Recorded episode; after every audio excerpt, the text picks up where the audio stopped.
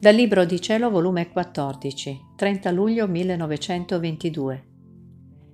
Luisa sente ripugnanza nel mettere fuori gli scritti, Lamenti di Gesù.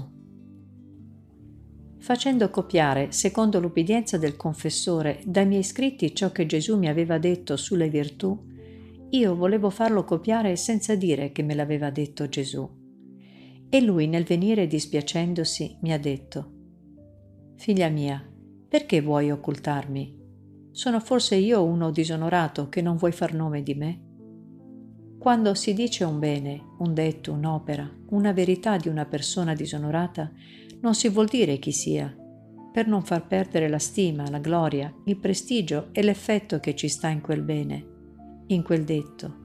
Perché se si dice chi è, non sarà apprezzato e perderà tutto il bello, sapendo che la fonte da dove viene non merita nessun apprezzamento.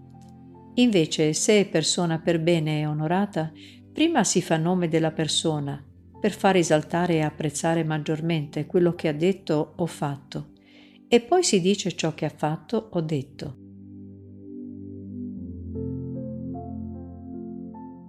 Sicché io non merito che il mio nome vada avanti ai miei detti. Ahi come mi tratti male. Non l'aspettavo questa pena da te. Eppure sono stato così largo con te.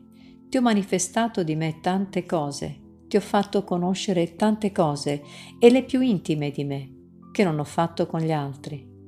Avresti dovuto essere più larga nel farmi conoscere, invece la più stretta. Gli altri, quel poco che ho detto, avrebbero voluto mettere le trombe per farmi conoscere ed amare. Invece tu vuoi occultarmi questo non mi piace affatto. Ed io, quasi confusa e umiliata al sommo, gli ho detto, Mio Gesù, perdonami, tu hai ragione, è la grande ripugnanza che sento, quel dover mettere la mia volontà nel modo come devo uscire dal mio nascondimento mi tortura. Tu abbi pietà di me, dammi più forza e grazia e allarga di più il mio cuore, affinché mai più possa darti questa pena. E Gesù, ti benedico, affinché il tuo cuore riceva più grazia e sia più largo a farmi conoscere ed amare.